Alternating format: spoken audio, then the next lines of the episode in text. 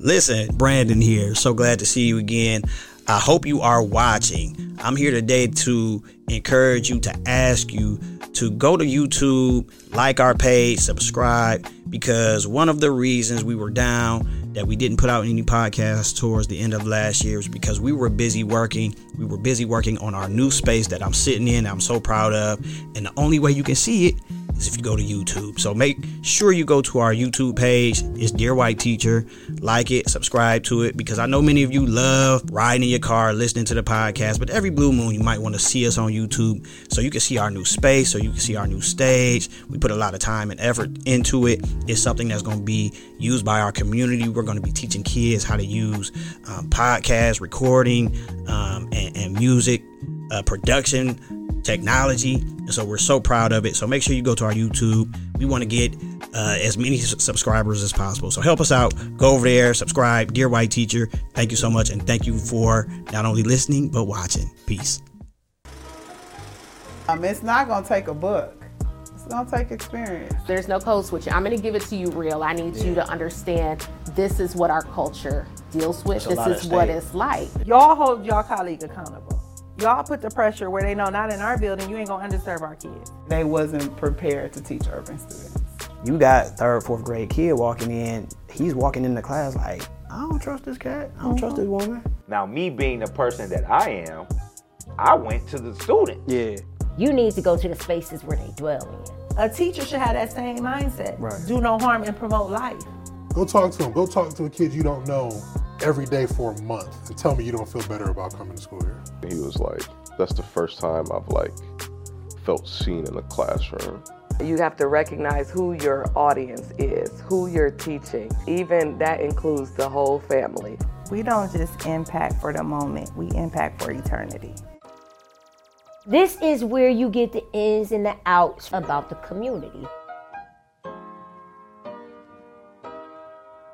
What's up, everybody? Brandon here. Welcome to Dear White Teacher. If you've been watching us, you see this space looks a little bit different than what you used to seeing. So I want to welcome everybody into our own space, our own brand new uh, podcast studio and stage. So you you'll get to see it if you're watching us on YouTube.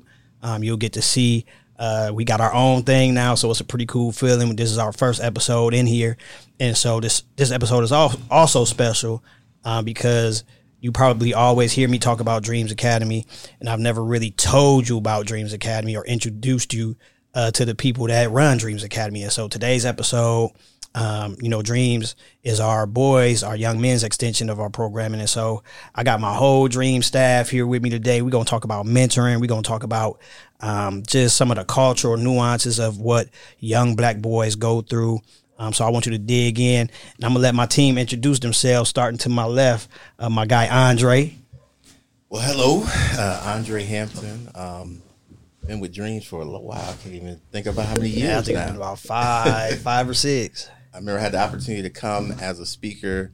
Um, my profession is in financial services as a financial advisor, and then I'm also the assistant pastor at the City of Joy Life Enrichment Center so, um, just in, excited to get ready to have this conversation. Yeah. Uh, and tell you a little bit more about Dreams Academy and all the things.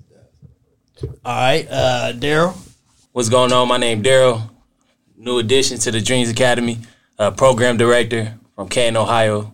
Born and raised. I've been working with the youth for about six to five years now. Six to five? Five to six. I got you. I got you.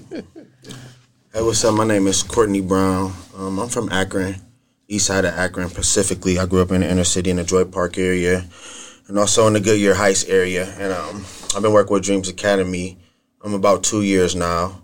Um, I'm a program coordinator. I coordinate um, the program and um, one of the facilities we do mentoring at. And um, yeah, it's pretty. It's amazing, man. It's amazing to be able to mentor and help kids, man. So I'm just um, be glad to be a part of what Dreams has to provide our community. Yeah, man. So I'm I'm, I'm grateful to have all, all, my brothers here today, um, just to have a conversation, um, just to kind of let people into what what mentoring really is, what it is that we do at Dreams. You know, our focal point is young men, ages ten to fifteen. Um, like Courtney said, Courtney works in our in school programming, so he could see anybody from fourth grade to like eighth grade, depending on where we are. Um, So I, will start off with something that y'all just jump in and we'll just flow with it. But why why is mentoring necessary and needed in our community? Everybody don't jump in at the same time. It don't matter. Let, us just roll. Yeah, I, I start that off. So like, unlike you know what I'm saying, white people, we don't have those engineers and program direct, uh, program, you know, people that worked in them high level jobs in our family. So we're not seeing that firsthand. So it's it's very important to have mentee mentor in your life. Yeah, just to um, pick up where you um, just where you left off at. Um, mentoring is important. Like you said, we don't see it in our everyday life, and and it's not that we ain't seeing it; we not taught it. You know, in our in our community, you know, they look at success limited to a basketball or a football, you know, or a boxing glove. They don't know that you can be a pilot and be successful. You know, how many times have you ever heard a black kid say, "I want to be a pilot"? Yeah. You know, how many of you ever? It's rare, very rare in the hood where we grew up at that you hear them say, I want to be a police officer. You know, many people think, oh, I want to be a police officer. They bad, but you know how much it will promote and uplift our community if we have more of us in the police force. But guess what? In our community, they is looked at as a negative thing, and this is why they, we wonder why what we go through in the community. You know, because guess what? Caucasians are the mainly ones that's police officers. So what you think we gonna happen? We have, is you know, it's no diversity on the force, you know, and we so and we want things to change. Well, it change change starts with yourself. You know, forget all the myths. Oh, police is bad. If you feel like you can make a community better, why not go be a police officer? Forget what everybody say, man. Because at the end of the day, going to prison and dying is not cool, and that's the things that we think is cool. And to me, that's the number one reason why we need mentors. Yeah. So you you went somewhere way quicker than than what I wanted to get there, but it's cool. But you mentioned the pilot, and this gonna tie in. Um, a big reason that I started Dreams Academy was that I just noticed the lack of men in the homes, right? And so um, I say all the time, most of our kids come from homes where dad is either absent, deceased, or incarcerated. Um, but myself, I came from a two parent home. My dad was around. My dad was the first pilot I ever met. My dad has a pilot's license and can, fly single engine planes, but that's not everybody's, you know, story. And so, you know, that that's a whole piece I think that that's lacking. Our men um, are are not sometimes just not taking care of their responsibilities, which leaves all these young men, which leaves us with the ability to do what we do. You know, seeing some of the things we we say. Dre, you look like you was about to jump in. Yeah, yeah. I always like to bring up this word when it comes to dreams, and it's exposure. Like we're trying to expose the kids to different lifestyles, different career opportunities, uh, different decisions to make, and you know, to tell a bit about my story, a little bit similar uh, to, to, Brandon here, being a, a PK, uh, where you know my father. You got to say what that is. Okay, yeah, preacher's kid, preacher's mm-hmm. kid. Yeah, my my dad, he's the retired pastor now. Yeah, yeah. And um, you know, I had my my father, I had my mother in my life, so I was very fortunate. I believe even when I started with Dreams at the time, I just had daughters. Now I have a son now. But one of the reasons I got involved with Dreams is I saw there was a void unfortunately, for a lot of our men helping this next generation. There's a void from incarceration um, to just, unfortunately, just making bad decisions. And, and I always like to say, of course, it's not everyone, but there is a void there. And I felt like, based upon what I experienced, it just wouldn't be right for me not to share and help somebody, you know. And I remember always thinking too, like that was my chance to kind of have a, a, male influence. Like I had a son, and you know, thankfully now I do have my son with me. But at the same time, you see what's missing when you get to talk to the kids, and many times it's just a positive black role model that's not on television. You know, mm-hmm. um, you know, you mentioned about sports, and it's also entertainment. You know, where they you know want to be uh, you know, they see the only avenues as being um, in entertainment per se, like a, a, rapper or a singer, and not say anything you know negative about those things, but you know now we even have kids that say they want to be a YouTuber, you know, they want to be an influencer, and those are awesome career opportunities. But sometimes it's a matter. Let's make sure we still hitting our books, we still doing all the right things there before we just jump off and do all those things because you need something to have some foundation with. But nobody made it cool to be an ele- electrician. You know what I'm saying? Oh man. And everybody need an electrician. Everybody need a plumber. Yes. You know that, that we've been talking about trades a whole lot, and those things just aren't put up in front of us. You know, I don't. I don't. Y'all tell me if I'm wrong. Is there a social media major guy that's an electrician that's just like the kid's not gonna follow I'm, that. I'm sure it is, but it ain't no black ones. There ain't Yeah, nobody that right. they can relate to. Right. You know, they ain't gonna go look at Mr. Johnny Smith doing electric. I don't know Johnny Smith. He don't even look like me. He ain't listening to the music on his whatever his show or his podcast that I want to listen to. There's no kind of relation or collaboration there. So no, they gonna look huh, the other side. Yeah. Quick question: Do any of y'all y'all got like a role model that y'all had growing up, like that y'all looked up to, or wanted to be like? It was my father. Yeah, it's my dad, man. I mean, to this day, my dad, my my guy. Like, man, I start crying talking about my pops, man. But I, so I, I went to a private school, right? All black private school from kindergarten to eighth, and we small class sizes, but pretty much I say ninety five percent black. I know if I thought back hard enough, I I don't recall ever meeting any of my friends' dad mm-hmm. because he wasn't in the house. Like they knew him, you know, if he was around or nothing like that. But we didn't meet dads. Man, matter of fact, I got roasted constantly because my dad was always at the school. I'll never forget third grade. I started clowning, man. My dad, he got off the car. Hey, how you do today? You know what I'm saying? So I, I grew up in that thing, which I hated growing up, but now I appreciate it now. Like, man, my dad was on my nerves. Man, get in the car, man. Why you keep getting out? But he was he was checking on me, man. And so, man, my dad was it, man. My dad, you know, as far as my music is concerned, he, he led the way with that, man. He was always present, even though he worked hard. You know, he, he didn't miss a performance. He didn't miss my brother's uh, basketball games and stuff. So he was just super, super present. And so I think that's a kind of the nuance of, uh, or the irony of why I do what I do today. Because I know what that feels like to have it. Sure. And so while I don't know what it feels like to not have it, you know, I can't replace dad, but with all us working together, man, you can't tell me them kids don't go home, you know, after they see us and say, we learned something or there there's some type of positive impact that I know we make week to week, you know, even if it's not life changing or e- even if it's something we don't see immediately, there's something that we gonna say to them. And you know, with our kids, they ain't really gonna tell us either.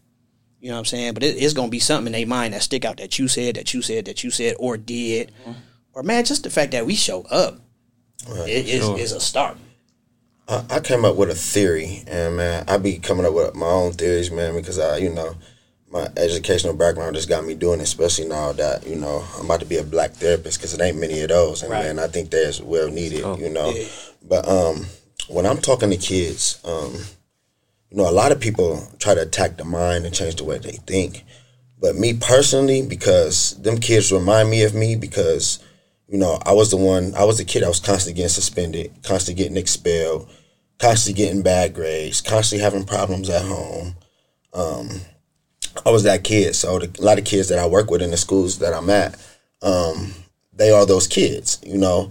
And you know, I try to dissect it, you know, because I, a lot of kids that come up the way that I came up, and then the stuff that I was into, don't make it out the things that I made it out. You know, I'm one of very few. Facts. You know, I've been in prison three times. You know, I was in trial fight for my life for 17 years. But also, I got four degrees now, going on my fifth. About to have two master's degrees and two different tracks. So you Hey know, man, we gotta you know celebrate that man. That's dope, man. so when I go into forget my different little rooms two and I talk, you know, I'm different, you know. So I come up with my own theories. of What changed me? How did I? How did I want to change? And one thing I learned that changed me was my heart. Mm. So I talk to the kids based on their heart. I talk to them about changing your heart. You know, love and kindness. You know, you're allowed to get seeing that in mad. they They don't see it. They see anger and yell and and dysfunction. You know, and so when I talk to the kids before it even get to their minds, I want your heart to change because as long as you got a good heart, somewhere along that line you'll be over to change. And the first thing I talk about when I have a heart, when about heart, is loving God, man. You know, once you got that love of God, you know, in Second Corinthians talk about what love is. People say lo- loyalty over love. How how can you love God but you put loyalty over love? God says love is everything. You know, so love starts within the heart. So that's when I talk to the kids about their hearts, man. Let's talk about your heart. You know, was that a, was not was it right or wrong, but why did you do that? Did you want somebody to do that to you? Right. You know, now that's a hard thing. Don't do nothing to nobody that you don't want done to yourself. They, they hearts are so hard, man, and that, that's why that, that anger is like they, they number one go to emotion, because um, they, they don't know nothing else, and they they're not even growing up in environments and atmospheres that show love. That's why you go to hug them, they be like, "That's gay," and no offense to anybody right. that is that that, that is, is gay or whatever. That's not even the context and what they they mean yeah. it in. They just you, two men can't hug for them. You know what I mean? And like they saying sus now. Yeah, sus. Yeah. yeah. And I hug on my kids every. I hug when they they crying. They when they angry. I come in, man. Give me a hug. You just yeah. need some love, bro. Yeah. Uh, like we can be cool. We can kick it. You can be right. mad. Whatever you want to do. But at the end of it, we gonna get this hug in because you need some love. Yeah. So that's another thing too. Like working with kids, I noticed that a lot of times we scold them like off the back. We don't even tell them what they should have did, and that's I feel like that's big. Like even in the classroom, you know what I'm saying? A student just act out or do something crazy, and it's like correct the behavior. Like we don't correct it. Like yeah, we address it, but we don't correct it. It's mm-hmm. two big. Th- it's two different things. Well, so say that again. We don't what?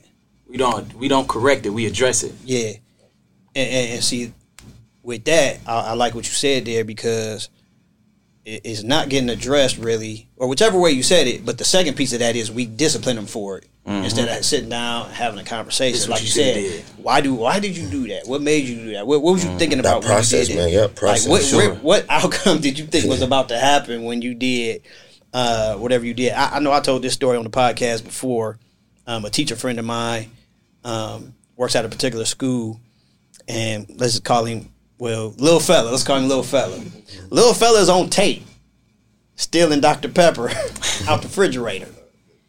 And man, when they they say he did not, like to this day he denies doing it. He's on tape doing it. But then once somebody sat down with him and hollered at him, come to find out it was his mom's favorite pop, and they didn't have nothing to drink at the crib. Mm. So now you're talking about shame. You talking about poverty. You talking there was really a need in the house, and so man, it's all these underlying layers of why our kids do some of the stuff they do that sometimes people don't know how to peel back. And we ain't saying sure. make it right or, you know, um, that there shouldn't be a discipline behind it. But let's figure out the root cause of why they doing what they doing. And just to piece off that, like when I even and anytime I'm in the classroom and I'm working with kids, number one thing I tell them, don't even lie to me. Just be a hundred. Yeah. You be a hundred with me, I'm gonna be a hundred with you. I might even let you go. You done did something crazy. I might just let you slide. Yeah. Just because you being honest with me. That's my biggest thing. Yeah. Getting them in that idea of just being honest. being real, man. No matter what, just be real. And if you for do sure. something stupid, I tell them all Take the time, chin up. Yeah, for sure. Chin up. It's gonna be okay. Man, I'm 43 and still have a proclivity yeah. to do something stupid. Stupid, yeah, me you know too. You know, so it's not, you know. I just might it's just about teaching them, man. That's why it goes back to the heart thing because don't matter what, we smart enough. We're so intellectual. Everybody in this in this circle right here, but like you just said, sometimes we make mistakes, right, you know, right. and it's okay. You're gonna make bad decisions. Mm-hmm. You know, nobody is perfect. Yeah. So that's when the heart thing come in. You know, is you gonna go, you know, is you gonna go steal from somebody that don't got nothing? Is you gonna go hit a do something to a baby? Is you gonna take a life with with no remorse? Is you gonna know? Do you have a, a heart for any kids, children, older people? You know, people that's less fortunate. You know, once you build that heart, yeah. you'll be able to make the right decision based on you know that feeling, and it won't be anger. Yeah. You know. You know to jump on that because you. Oh man, this is so good. It's like we got to get to the root, right? Yeah. And why would a kid, you think eight, nine years old, be so angry? You know, like, and we see it. We see kids uh-huh. that come in, they're not, you know, really open now, sure. thankfully, by the end of the sessions, normally yeah, yeah, they yeah. opened up and they got involved. But sometimes they come in angry, like, what has happened in your eight-year-old life? And that's where I don't want to belittle it at all, but like, like, what is it? Then you start hearing things. You start understanding whether they're struggling at school, struggling at home, um, maybe not having uh, enough food, all those kind of things that we can easily take for granted, but it's all causing here's the thing: they're comparing themselves to someone else. Oh. They are all the and time. That generates so much anger yeah. that they don't have that other person's life. And here we're in a culture now where I have to flash my life.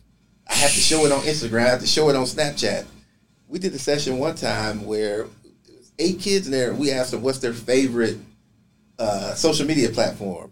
They named eight different platforms, and I'm sitting here like, and most of it was, was stuff we had never even heard. And of. I heard of right. You know, I'm thinking, okay, of course, Snapchat, Instagram. I'm like, okay, okay, like they are on these apps. They see things. They're seeing things way earlier. They're being exposed to things that really they're not even ready to see. Yeah. But that anger is a lot of times coming from that comparison. Somebody else's life is better. Somebody else's situation is better. I want mine to be better. And they don't know how to channel that into improving the situation. They just almost grab a hold of the anger and act out on that. And I love what you're saying, man. That heart piece is a heart piece, man. That, that's what it was for me, man. I remember we uh we did a, actually did a presentation with the kids over sympathy and empathy. Remember that at uh Ola?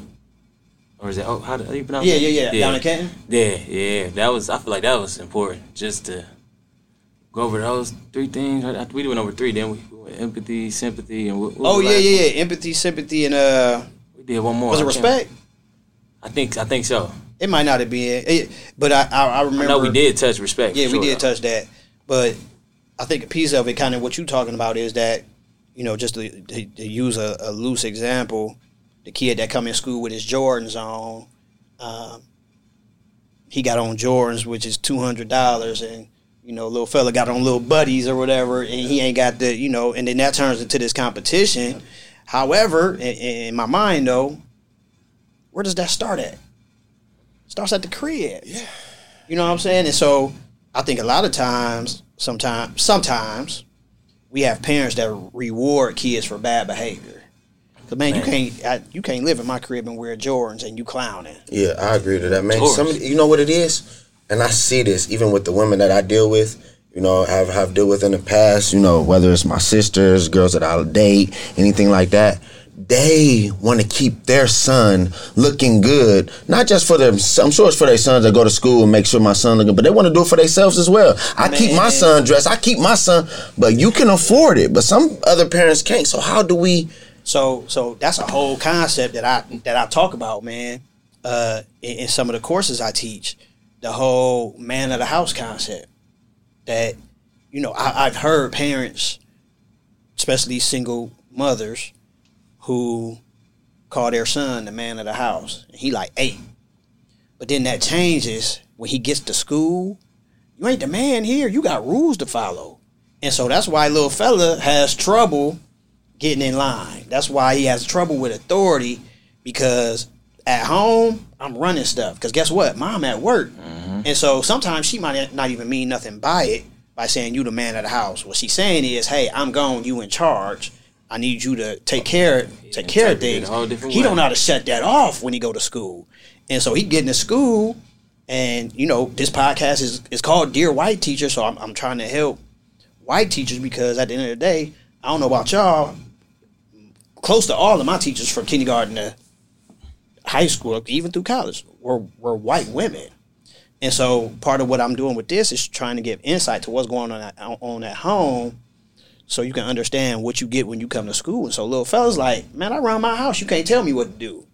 But he don't understand. He in a different environment. He don't understand. He don't even know how to. Okay, I'm at school now. I ain't of nothing here. I'm in third grade. I got to get in line when she tell me get in line. I got to raise my hand to talk. I got to ask to go to the bathroom.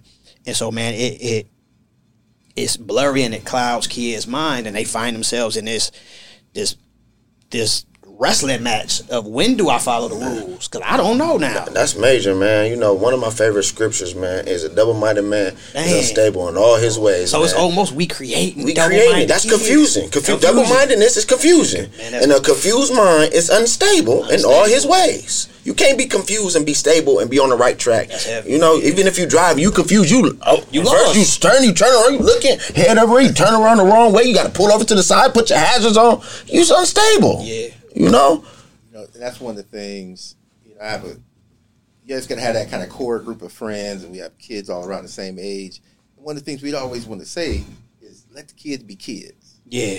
Like let them be kids. Yes. Not to say they can do whatever they want to do, but why have them worrying about adult things? Why have them You know, but what like, do you do when it's what do you what do you do when you don't have a choice though? Because yeah. guess so let, let, let's put the, let's put the scenario out there. I can't afford daycare, so he he ten. Hey, and he watching three, four, five year olds at home. I mean, but go go back to back in the day when we was young, we could stay home by ourselves. Hey, lock the door, don't let no strangers in, don't answer the phone. It was clear cut. But now, right? But now, but now it's so much stuff to these kids' fingertips. You know what I'm saying? And so, but we can't afford daycare. Daycare's high. It's crazy. You know what I'm saying? And so, I don't feel like I have any other option. I'm working one and two jobs. I can't go to parent teacher conference because I got to figure out do I take my shift or do I go to parent teacher conference? So I ain't being funny acting. Man, there's just so many nuances to, to so much of it, man. That's uh, a tough one. Yeah. Why, but why don't, you know, I ain't going to say they don't, but why is it so much on the black community instead of like in the, in the Caucasian. Why the Caucasian community seems like it's so much easier over there? Why you think that is than over here in the hood? You know, when we go to these projects, why isn't there not a lot of Caucasian in these projects? You know, we go to Joy Park, Rosemary, Wilbeth. You know, it's predominantly black. Why isn't the Caucasians in these projects?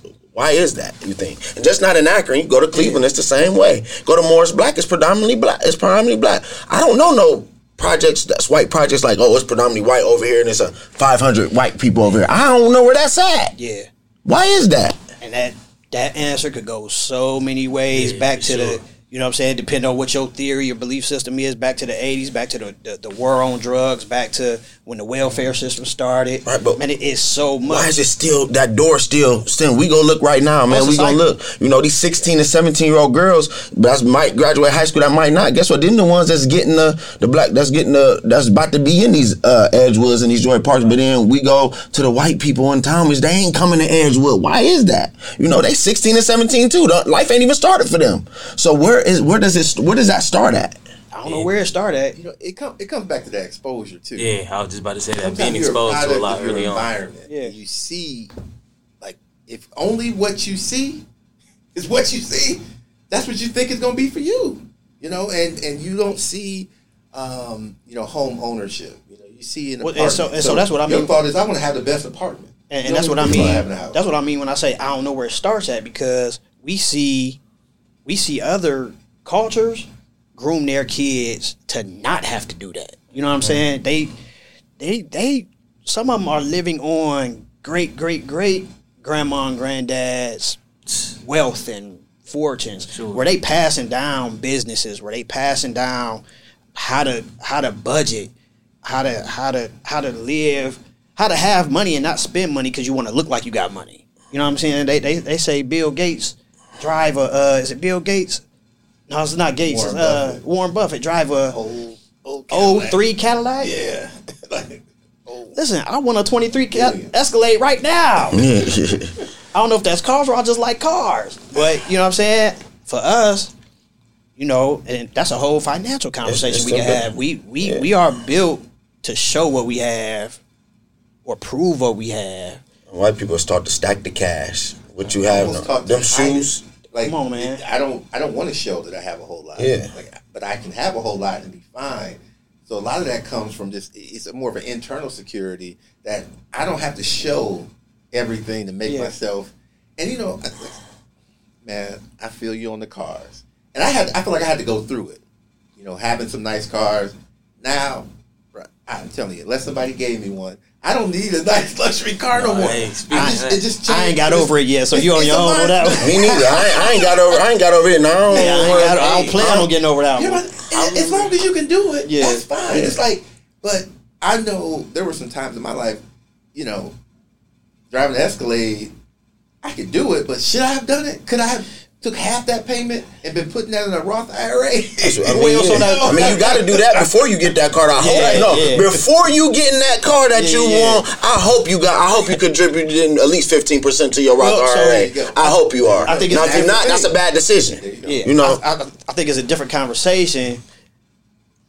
Not whether or not you can afford to do it, but are you being smart by doing it? So you can do it, but I got enough to put over here to make sure my Roth is cool, to make sure my retirement is cool. Where this is just that's a yeah, that's you know what I'm saying. Like story. I'm a car and seafood guy. I'm gonna eat good and I need to ride good. But past that, Uh, yeah, it's almost you, you gotta know, find that's budgeting too. You yeah. gotta find the areas where this ain't as important to me. So right, th- somebody might look at this area of my budget and think I'm overdoing it. Yeah, but you don't see where I'm saving over right. here, right, right, right, or I don't have you know 15 different um, streaming apps or something. You know, yeah. like yeah, because you know. somebody that like to read or do something, they're not on all these different platforms, all these different things. So, but so this go this direct into the kids though. So we not teaching kids budgeting and financial literacy and things like that, but they want to wear Jordans, they want to drive the Escalade. Dream, Dreams is teaching. Yeah, yeah, we are. Dreams is teaching my, that. My opinion, I feel like they don't need to learn that until they get their behaviors together. Because if you go, it's no point in learning about money if you're gonna go out there and kill somebody. If you go out, your anger, you can't even focus on one, twos, and threes. Don't matter if your mental health ain't together. You know, you it all balance. It, it, do balance. You got to have that balance. Yeah, about rewarding bad behaviors. Like there's times where you can see a child and by the way they're acting, you're like, how are you wearing Jordans and all these kind of things? Like, because yeah. the way you're acting, how are you being rewarded? And then peep this out. This is the other thing that blew me away. And then when we discipline kids, we'll discipline with them. Go read. Wow. So education becomes a punishment. Education becomes a punishment, man. That's deep. Yeah, that's that's true right there. You know, that, Talk, go, man. man. You know, like go do your homework because you've been messing around and doing something. What? And should have been doing you, homework in the first place. It's not a punishment.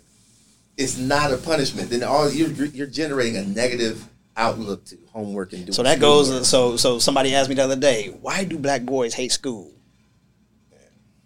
You just answered it for them. They don't like to learn. They don't like. Well, but if learning is is shown a punishment, as a punishment, that's why. That's why they don't like to learn. That's crazy. And it can happen so quick, so easy and it's ingrained. It becomes but, ingrained. Even if it's not punishment, on it, it's over with. Like think about the way we hear mother say, "Go do your go do your homework." Yeah. It's not even said with like, "Hey, would you go? Would you mind go doing your homework?" Yeah. Like I don't know what this the, is helpful. Yeah. This yeah. That's why I try to talk to my daughter. She tell me she's five years old. She tell me every day, "Daddy, I hate school. I don't want to go to school." So I don't say. I try to talk to her. Well, you need school. You know, I, don't you want to? What do What do you want to be when you grow up? You know, any, I want you to have a dream at five. You know, she want to be a doctor. I said, well, guess what? You can't be a doctor if you don't go to school. It is no way possible. And, you know, and she said, well, okay. You know, but at that age, they don't like school that early. Yeah. You know, so what is it at that age that we're teaching them? You know, school is not the best thing. Is it the experience that they get when they get in school is boring, or you know, do they not understand the concept? I mean, what is it? Because she's five. It's so many other things they could do that's so much more fun. Like, there's never been an age or time period where there's so much fun and it's at their fingertips. At their fingertips, right yes. at their fingertips. They can watch TV with no commercials. Yes. They can watch TV whenever they want to. They can stream something. They can do this. Mm-hmm. They don't even like. there's no like. Like we used to have to watch a show one one day, and then wait a week for it to come on. See again. that show again, and there's something to that. Like there's something to that to versus oh, I can just watch this whole thing and just Man, and then they'll watch yeah. it over again. And watch, I know and folks. I know folks when the show coming on, they gonna say, "I'm gonna wait till all eight is done, so I can binge, binge so I can take a day and binge through the whole thing because I don't want to wait." Man, yeah, so is that a lesson in patience that, or, or on demand? Man, hey, that's important right there. Patience. I, we had this one kid just jumping off the walls, man. As soon as I got in the classroom, I'm like, yeah, I already see how this about to go. But then I'm I'm in there. I'm like, I see my nephew and him. Like nephew, hi. A lot of energy, just always bouncing off the walls. So that whole class, I'm waiting on him just sit still. I'm like, look, do your work, sit still. I'm gonna let you sit by your friends and everything. It was a struggle just for him to sit still for five minutes. Yeah, they can't He's like, can still. I can I move now? Yeah. Like, no, just be patient. Had him sit there for like 20 minutes toward the end of class. Let him rock out, sit by his friends. He's like, thank you so much. And I just know that teachers is just tired. I know, like, you know what I'm saying, dealing oh, with dude, that every day. leaving. I know right off the bat, they like, oh yeah, get out. You know what I mean? Like, have no type of patience for it, which is kind of like, okay, I see, but it's like that should be addressed at home. Behavior has to be addressed at home, and I know and that plays a big issue in the school. The, the teachers do need to have a, a increased level of patience but then they got 30 But it's hard. Yeah, I was a teacher. I was a teacher that's so hard. So listen, let me give you let me break this down to you. So I was a um, third grade teacher. I was a third grade teacher at uh, at Emmanuel. So we got kids that are, at different levels, you know. So uh-huh. you know, so if you got one kid that can read and another kid that can't read, and y'all reading the story together, but this kid can't keep up, but this kid can, then you got everybody else that's falling somewhere in the middle. You creating confusion in the classroom again because this kid that can't read not following along, he ain't gonna know nothing. He don't know nothing. So then you got to stop, try to get him focused. Did you read this, this and that, this and now you get him the papers. It's just so much. Thirty kids, different, thirty different le- le- levels of learning, thirty different um, attitudes and behaviors. It is difficult really being a teacher, and that's what was with me. And I relate to a lot of kids. Now imagine when you got these white teachers. Uh, plug for the podcast, but thank you, sir. Anyway, imagine if you got these white kids with thirty black kids in the class. What can you like? You know how? Uh, so so so that's where I wanted to get to. We can relate to them. I've been in the classroom. You've been in the classroom. You've been in the classroom. Dre, you've been in a classroom with us. Yeah. Um, and so if we're, we're, if we're because the, the foundation of, of the podcast for me is definitely never bashing white teachers, but to also address that there's a cultural gap. So the whole time we've been talking, we've been talking about our, our kids because we know our kids because we all look like our kids because repre- representation is a whole nother conversation in the classroom. But since we know they have to go to school, nine times out of ten they're going to see a white teacher. For me, in doing this, one of the things that I found and know is colleges are not talking to teachers about what to do with a classroom full of black kids. Most of them. I, have talked to some that say they, you know, have taken some courses in there or had some conversations about it, but you know, far and wide, nobody's saying, "Hey." So, so I, I give this example. Take a teacher from Hudson that lives in Hudson, grew up in Hudson. So, so for my watchers, Hudson is a, a, a well-to-do suburb of, of, Akron. But I come into Akron Public Schools, or I come into any um, urban environment where this is unfamiliar to me. So I don't understand why little Johnny won't sit down or why he bouncing off the wall or why even let's take it a, a deeper level. Why y'all hungry when y'all first get here? Because if I, if I live in Hudson, I probably ate breakfast. They might not have. And so I don't want to learn. I'm hungry. Can I have a sandwich? Can I have a cookie? Can I have some candy? No, you can't have candy at 8, 8.30 a.m. So you add all that kind of stuff in, and man, you you just get confusion. Confusion got well wested too. Living out there, they ain't heard no sirens. They didn't sleep good. Gunshots, you know, gunshots. gunshots people sure. fight, man. You know, you stand in these Rosemary projects and stuff. You know how many fights happen in them projects on every other night. day, shooting in the middle of the night. You know, kids looking out the window. What's that? They arguing out there. You go, you got crackheads. You know, this is area this is happening in. We got yeah. crackheads, drugs being sold at twelve o'clock in the morning, gunshots going off, people yeah. pulling up, pulling out, uh, arguing. You go to Hudson, it's none of that. It's silent. It's quiet. You can hear the birds chirping at night. You know.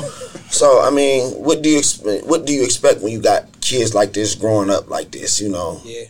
And nobody cares story. about them. They, now, I'll give my little. You know, I, I, grew up early in Akron, um, but then we moved to Norton, which mm-hmm. is a suburb of Akron. Kind of, it's not quite Hudson. It's not, yeah, yeah, it's not Hudson. It's close though. It's not it's bad. Predominantly, yeah, it's definitely predominantly uh, Caucasian. And I grew up. I went from well, I did a little private school, then I going into public school was one transition, but then also going from a diverse school to a predominant, predominantly white school.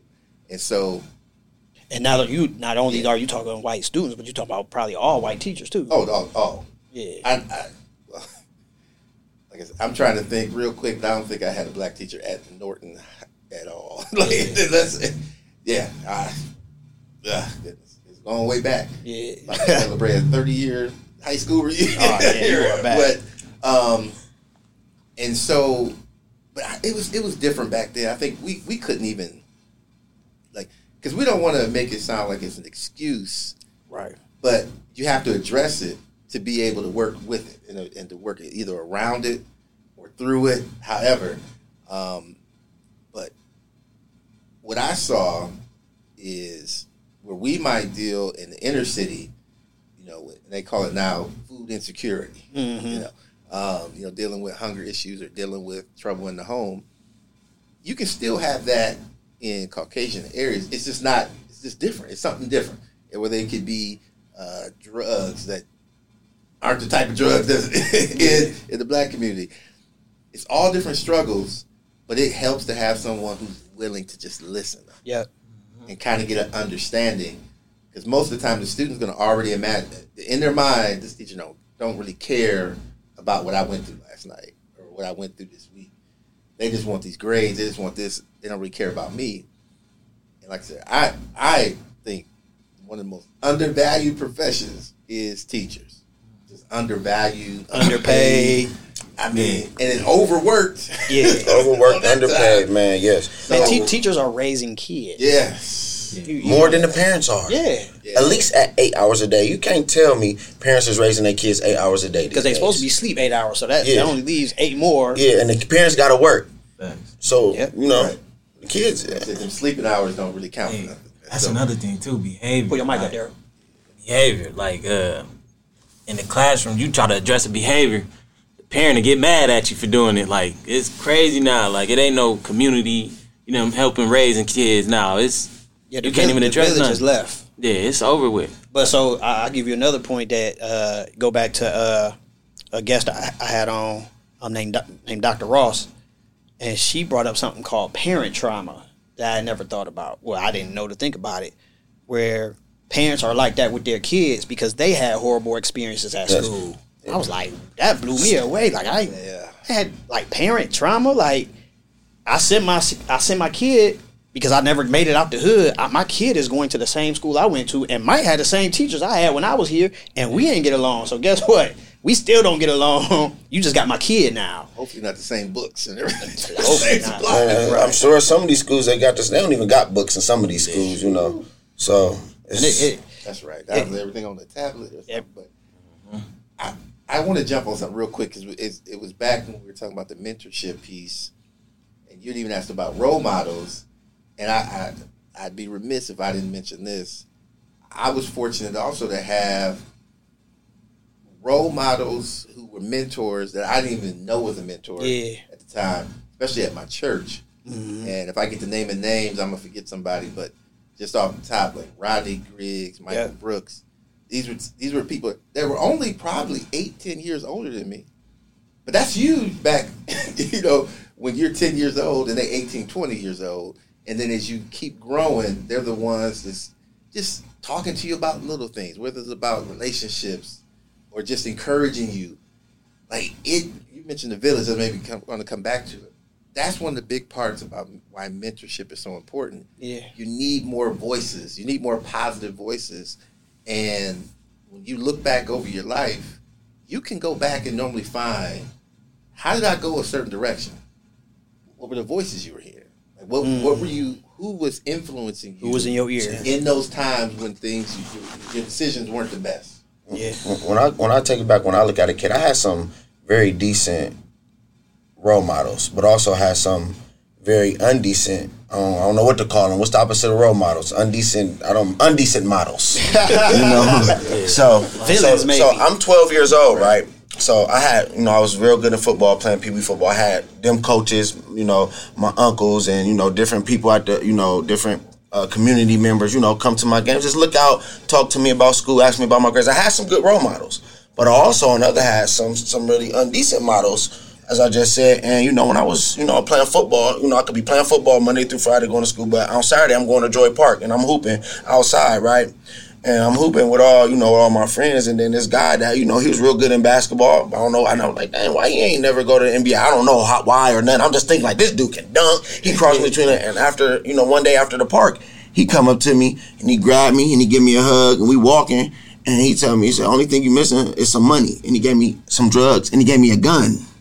You know, so what does that do to a to a just not my mind, but another kid might maybe going through that thing. What does that go to his mind? You know, so I'm like, where does it? You know, how do you fight off the the, yeah. the angel and the devil? You got the angel over here, you got the devil over here. Yeah. You know, and then life tell you you need money. Everybody, even the good people telling you you need to get some money. Well, let's what the devil saying I need to get some money too. Yeah. But this money is right here. The money you talking about is gonna take forever.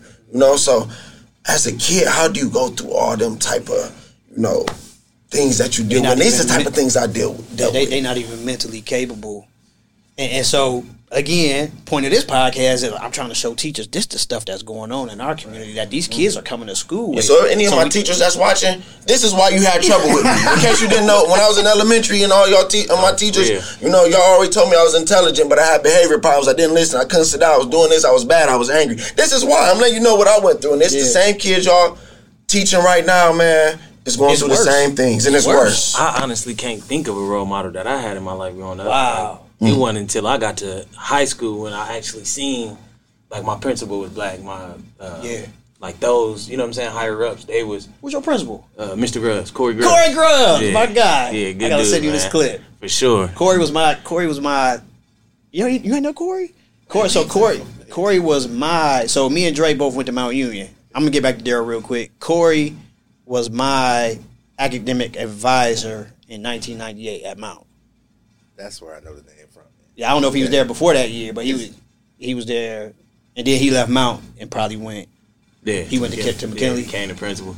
Yeah, but that was honestly them was the only people that I really had in my life to look up to. Honestly, mm. other than my uncle, you know what I'm saying. He always did the right thing, but a lot of times I had people in my family where, like he was saying, they doing the wrong things, but I see the good coming from it. You know, Yeah. giving you some money. I'm thinking he doing something well. He doing it the wrong way though. But that's what I'm looking up to. I just see the money in the cars and all the things that he got, the new clothes. Like you said, you, you had the uncle with a positive message, and then Yeah. you had all. So you were already hearing more negative voices But- but- than positive. But think about But this. he wasn't hearing no voice until he got to what you say high school. Like high school, yeah, middle school. Yeah. if you have, if you're in a situation where you said you talk about the devil on one side, uh, uh, if you have a situation where you get you have five people in your life who speak positive all the time, but if you have five people who speak negative, those five people that speaking positive have no shot. No shot. It's a math No thing. It's not five like minus five is zero. Yeah, it's not even. It takes like four to one. Yeah. So now you play sports though, right? Yeah, yep. So you yeah, had I play coaches, sports. though. Yeah, Now they might not have been role models, but they were somebody that could teachers. Yeah, definitely Teach you. life coaches. structure, for those sure. kind of things. yeah. So and and now get off on the tangent here, but we're seeing less uh, students or kids aren't the same way with athletics. No. You know another it's, thing. It's, it's a one track mind to get to the league. Yeah. Like this, this is just a launching pad. It is. I, I don't think it's any longer a whole lot of the let me take you up under my wing and not and teach you how to be a man as well as playing the game well. It's it's this is my way out the hood. Yeah. And if you show any level of promise in sports, all of a sudden you're going to get some negative attention. Um, it looks like positive attention because they it may be somebody that want to they want to help you uh, with an AAU team or something like that. But many times they're not pushing you to be better anymore. It's almost like you've arrived and you're 13 years old. Oh, like just you're celebrity. you're good, you're good, Yeah. okay. But to be great, you got to keep working. And all these athletes pushing. Your lose. fundamentals got to be sound. Sure. But they're all they're already thinking about what high school I'm gonna go to. If I don't like Oh. this high school, I'm gonna transfer to go to another high school. If I don't like that oh, high school, Yeah, I'm gonna transfer go. So they'll never learn that. And then let, let, us take it a step deeper now. NIL. Yeah, that too. You know. You add the NIL catering, now, man. man. Yeah. So man, I know cat. Well, I don't know him personally, but 18 with six figure deals. off of a ball. So guess what? Our babies, that's all they thinking about.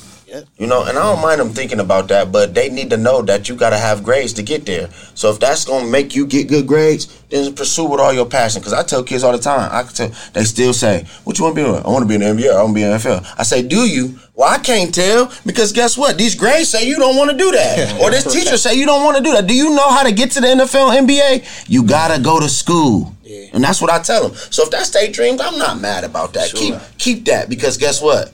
That's gonna get you. Hopefully, it gets you to focus a little better in the classroom, to focus a little better on your grades, and not be out here in these streets all day. You know, like that. So But I think we also got to make sure we balance that with the reality of, hey, it's only like 400 something cats in the NBA. I don't know what it is on, in the NFL numbers, but Small, even if you think you get a college scholarship, you'll, you'll still even with a college scholarship, your chances of still making it to the yeah, league. but who cares about that? You get the degree. They don't know that as kids, but that sometimes you got to manipulate the mind to get what you to get what you want out of these kids. Because yeah, if they see that, That's fine as long as it's gonna get them to get the good grades. Because at the end of the day, you know, at the end of that tunnel, even if they don't make it to the NBA, it's a four year degree. Right. Yeah. You know, and now you got that four year degree because you wanted to shoot for sports, and now we can see more pilots, we can see more doctors, we can see more lawyers, we can see more teachers, more counselors. Because I'm in the Masters of Counseling at Akron U, and I'm the only black person in that class. No, it's another black lady. But in all of my classes I done took 60 worth of credits, there's not been no other black men in my classrooms but me. Speaking of that, my, my oh, major man, was biomedical science. None. I done took 60 credits for the last three years. I haven't had one black man in the class but me. Wow. So when I go graduate at the end of this year, I'm gonna be the only black man that's graduating out of what 230 people in the counseling classes. Wow! Congratulations again. Yeah, for sure. Know, so that listen, it's man, it make me want to cry, bro. Cause like, what's really going on? Yeah. What's going on? But I think that's why we do what we do. Uh, everything we are talking about points back to why, why we, we get involved with dreams and why we have some passion about it. Um, like I said, I, I remember first time getting the call, and I came to do financial literacy. Man, that was our very first. That was that. that I still got the picture of that. Yep, that's going back. Oh, that's going back. Uh, 15, 2015, 16, 16. 16. Okay. In my grandma's storefront church, man. I still got the picture of that. Pictures of that. Church. Yep. And you know, this is when you had the ties on. They was learning how to tie. Man, the, the, the, room was this size. Yeah. The room was this size, man. We had 11, 12 kids in a room this size. That was my grandma's church, and we flipped it into, man, we flipped that room into a theater, a gym, a cafeteria, whatever we needed it to be when we first started. And uh, we had 12 kids in there, and Dre came. He was working at the bank, I think, mm-hmm. yep. um, to talk about money with him. Yep. And I just remember after that experience, I just had to tell him like, man, if you ever need me for mm-hmm. anything, man, let me know because it was one. I saw the need, and here just from just trying to get them to calm down for thirty minutes, you know, calm down and hear this. I, you got to entertain enough keep the attention, and you got to you got to be so uh, strategic. Strategic. That's mm-hmm. the word with how you can get them involved and, and keep their attention because their attention spans are just if you can't hold it.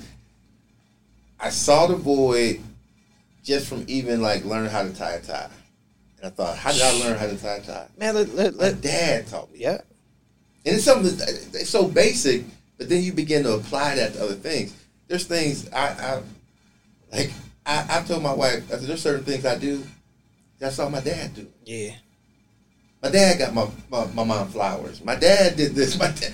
Mm-hmm. Yeah. So those are things that were taught to me without a lesson. It was just I saw it. So you talking? What I'm supposed to do. You talking about tying a tie? Let's talk about even knowing where to wear a tie to.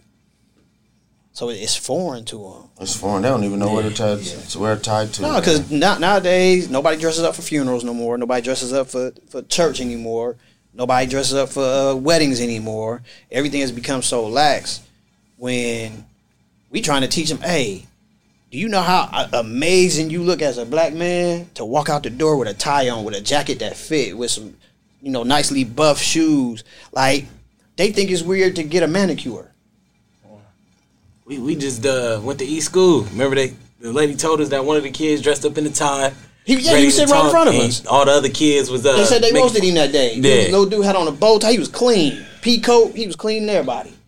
And they they was they had to. Matter of fact, they had to, and I appreciated it, but it was sad they had to do it this way. They had to affirm him publicly for doing that because, and that was at the so that was at the end of the day. Yeah. It was and, two o'clock by that point. So guess how much probably crap he took all day long from the time he walked in school, dressed fresh. Because I what, what, was I think they was was they seniors? I can't I remember either way. Grade levels, like okay, tenth grade. Okay, mm. he got all that flack, and they had to say, "Hey, we man."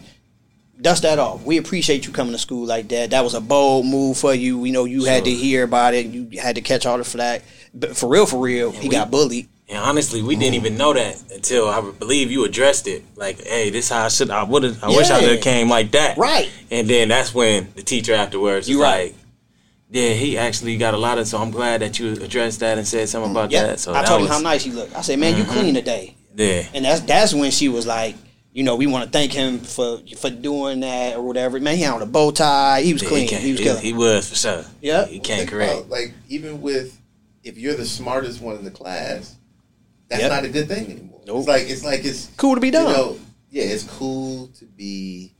Oh man, I, That's why usually the class clown is usually very intelligent, but he want to be cool, so he be the class clown. Mm-hmm.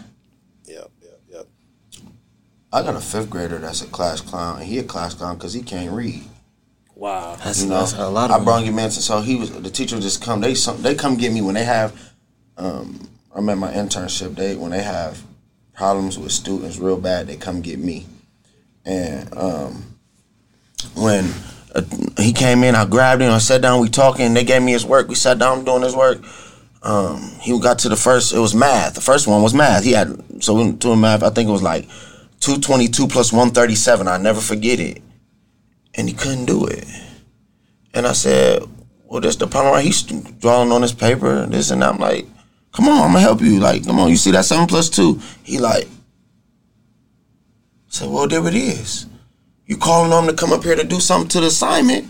I'm about to act out because I can't do it. Yeah, I'm about to get up there and, and embarrass myself, and everybody be laughing at me and doing this and all that. So I'm like thinking to myself. So I said, "All right, we're gonna figure this out." So then I got him a piece of paper, um, not a piece of paper, but I got the other booklet, and it was to read, and he couldn't read. And I'm like, well, he can't even spell the word can't. That was the first word. I'm trying to sound it out. You know, come to find out he's in fifth grade with a first grade reading level. What is he supposed to do? You keep pushing him on. Yep. You know, he ain't got the second grade words in math down yet. So what is he supposed to do? Next year, you're gonna be in sixth grade at a second grade reading and math level. What is he supposed to do besides act up? On top of he might be hungry. On top, he just it, he ain't getting no sleep at night. Mm-hmm. You know, what is he supposed to do? Yeah. Yeah.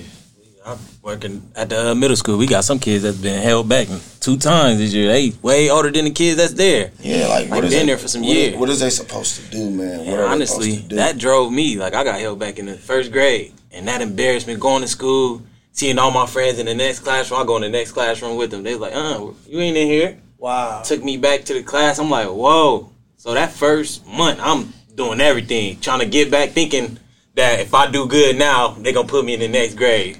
I'm like, so am I going to the next grade now? They're like, no, that's not how this works.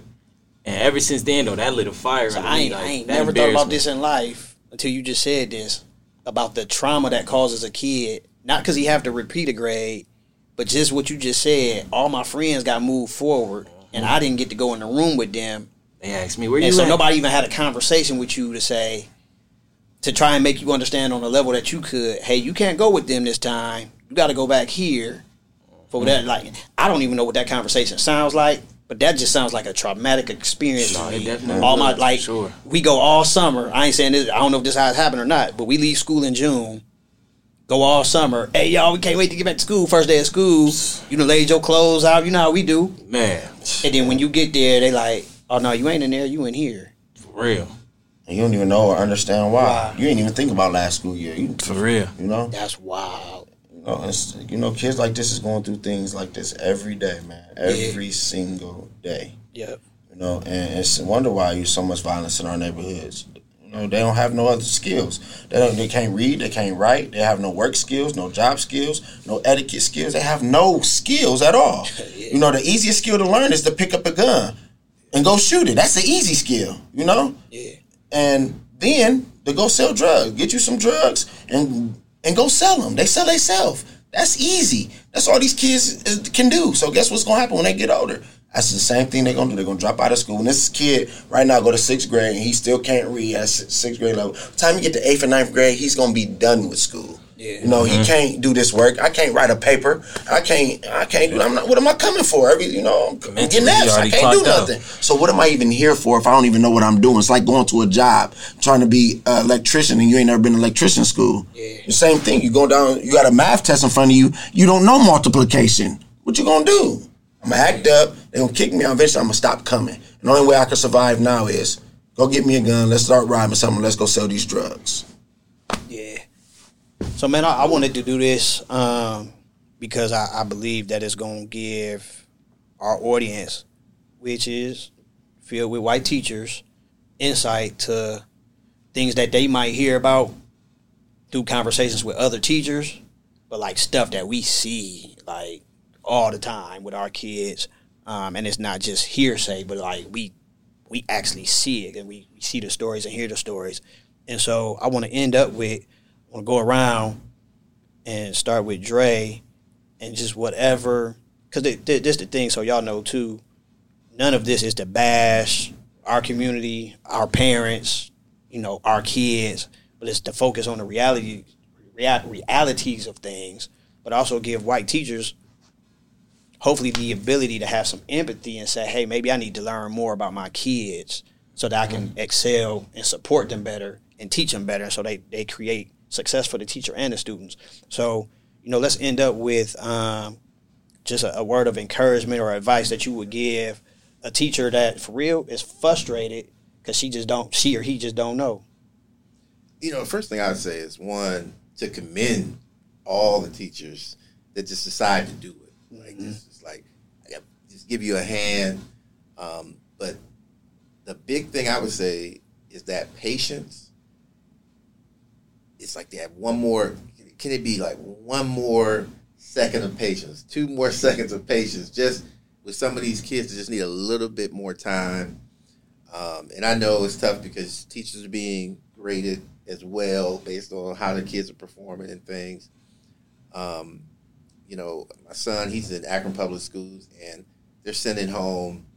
It's not just about grades; it's about um, your attendance. Attendance is huge to the minute, like to the minute. Now with with uh, tardy reports, absent reports, and if you don't have a certain percentage of days or have too much tardy time, you're done for that year. You know, you you you be having to go back and be repeated. So my big thing is just that a little bit more patience with these kids, and then even if it means going to your principal, say you need more time or whatever it is, it's going that extra step because um, these kids, one, they're worth it. Sometimes know they their behavior. After you know, we we talk about that too. Like when you have them frustrating times with kids, man, they are worth it though. Yeah, they're worth every every one of their lives is worth even that little bit of frustration, even that that time. And uh, but like I said, commend you. We spend time with the kids, or like two hours, you know, a week. Mm-hmm. You're spending that time, you know, all that in eight hours in a classroom day. So they doing um, 50, 60 hours a week these yeah, days. but that's what I would say. Just a little more patience. Kids are worth it. Yeah, Daryl. Mine would be uh praise and reward the little things that these kids do in the classroom, whether it be them raising their hand before, you know what I'm saying, speaking out of turn. Like, give them, like, great, you know what I'm saying, praise that, appreciate that. Tell them, thank you, I appreciate you for raising your hand this time and not speaking out of turn. Just those little things may go a long way within the classroom. So praise and reward those little things, them little wins. My advice would, would be and this is what I do. I don't know how it's going to work for a white teacher, but you know, um, I'm advocating for you to try it. Um, show them a little bit more love. Give them a hug. You know, sometimes give them a handshake. You know, in our culture, a handshake means love. You know, mm-hmm. give them a handshake and you know, tell them it's gonna be okay. Tell them when you tell them good job and when you praising them. You know, just don't praise them with your words. Give them a hug. They ain't had no real love. These babies ain't getting loved on. You know, so just give them, just give them a little bit of love. You know, a hug. You know, a handshake. You know, Tell them that they're amazing. You know, just show some genuine love, man. man. And you'll start to see a difference, man. God said love is everything, man. Don't ever forget that. You know, so you show them a little bit love, I guarantee you, you'll start to, you'll see a little bit change. You know, may not be much, but we just need 1% a day. Yeah. And we're going to get farther. We're going to get way farther than we are today. Cool, man. I man, I appreciate y'all doing this, man. This was fun. I'm, we gonna do the same thing with the girls, with the uh, Queens Academy girls here soon too, so they they get to see everybody. And so, uh, another episode down. Shout out to my man, my, my man Gabe behind the camera, making it all making it all happen. And so, uh, you know, hit us up Instagram, dear underscore white, dear underscore white. You know what? Gabe is gonna put it on the screen,